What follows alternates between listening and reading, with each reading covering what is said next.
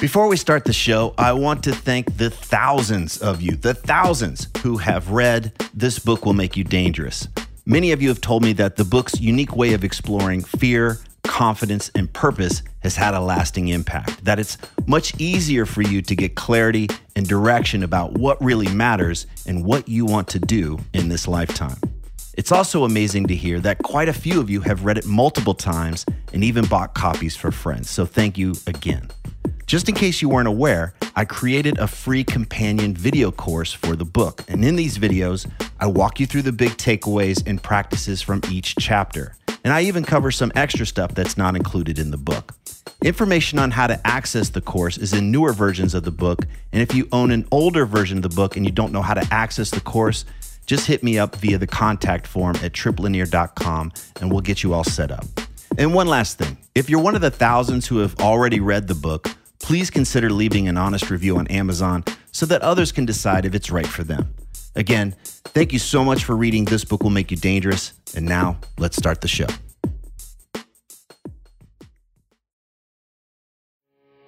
You are listening to the new man beyond the macho jerk and the new age wimp. Your host is men's coach Tripp Lanier.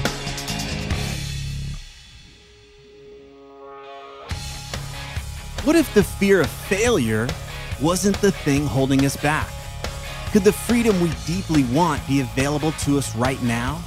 And how could we quickly shift into a perspective that challenges us to play big? Today, we're going to zoom out and see our problems and lives from a perspective we rarely take.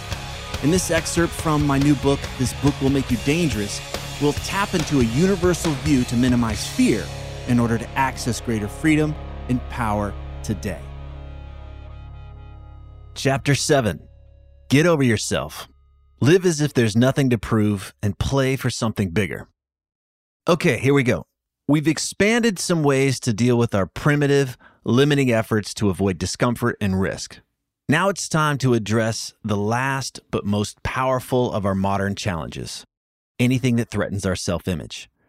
Earlier, we discussed how many of us believe freedom is the ability to take any road we want, to explore all that life has to offer.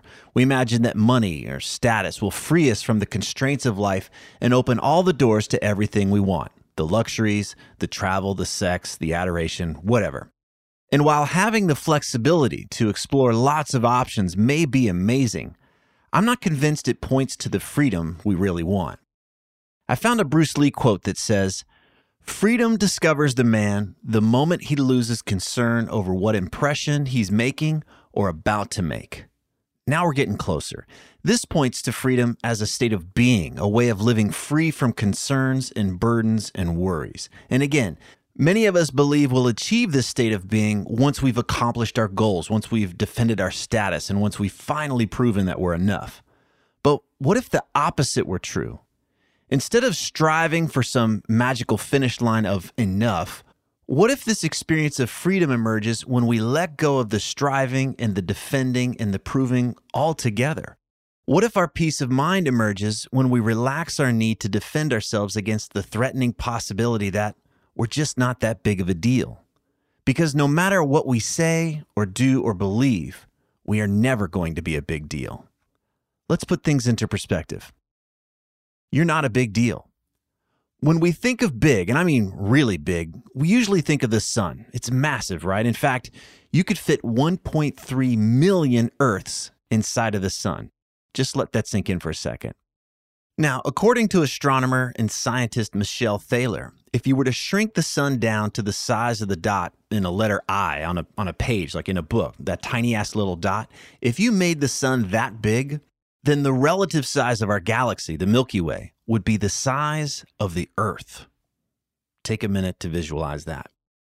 But let's not stop there. A while back, astronomers found a tiny section of the night sky that appeared to be empty. And tiny means the size of the head of a pin if you held it out at arm's length. If you were to hold that tiny pinhead up to the sky, then that little tiny portion of the sky appeared to be completely void of celestial light. So they focused the Hubble telescope up there and let it absorb light for 10 whole days. And in that tiny, tiny dark part of the night sky, which looked completely empty, they ended up discovering 3,000 galaxies.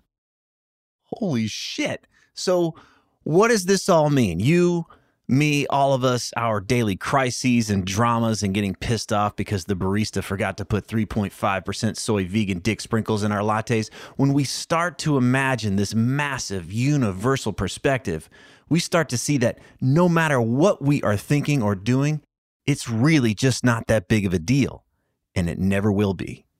So, does that mean we should just give up that life is pointless? How can we possibly live our lives if we're so infinitely small? Maybe you feel a little deflated right now, and I get it, but consider this. The part of you that feels a little deflated is probably just the part of you that believes it needs to be important or outstanding or significant. So consider this possibility. What if that's not all of who we are? What if we are more than just our need to be important or appreciated or the center of attention? Being self absorbed is a luxury. When I'm working with a coaching client, most of the time, the thing that's holding him back from creating what he truly wants isn't a lack of information or even a lack of resources. It's just fear, what many point to as a fear of failure. Now, when we say we have a fear of failure, it's highly unlikely that we're going to have to sell a kidney in order to keep a roof over our heads. Think about it. How often are those of us in our privileged, cushy culture ever threatened on a mortal, physical level? Very, very, very rarely. And that's amazing because that's not true for most of the people on this planet. Being self absorbed is a luxury. That said, instances of anxiety and depression in our culture are continuing to climb. But it's not because our survival is at stake. It's largely because we've convinced ourselves that who we are and what we're doing is such a big deal. And this has us over prioritize and overemphasize our need to get it right, to fit in, to be important and outstanding.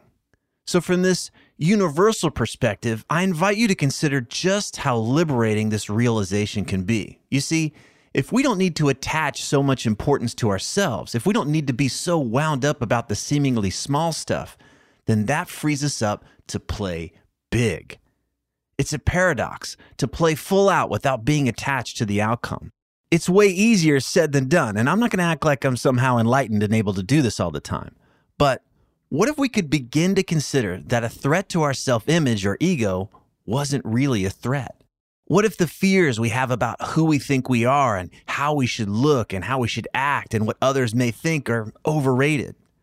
There were times in our past when we, as humans, believed things that seemed undeniable. We believed that throwing virgins off of a cliff would make it rain. We believed that sending money to a preacher in Oklahoma would cure our bunions. And we believed that the earth was flat.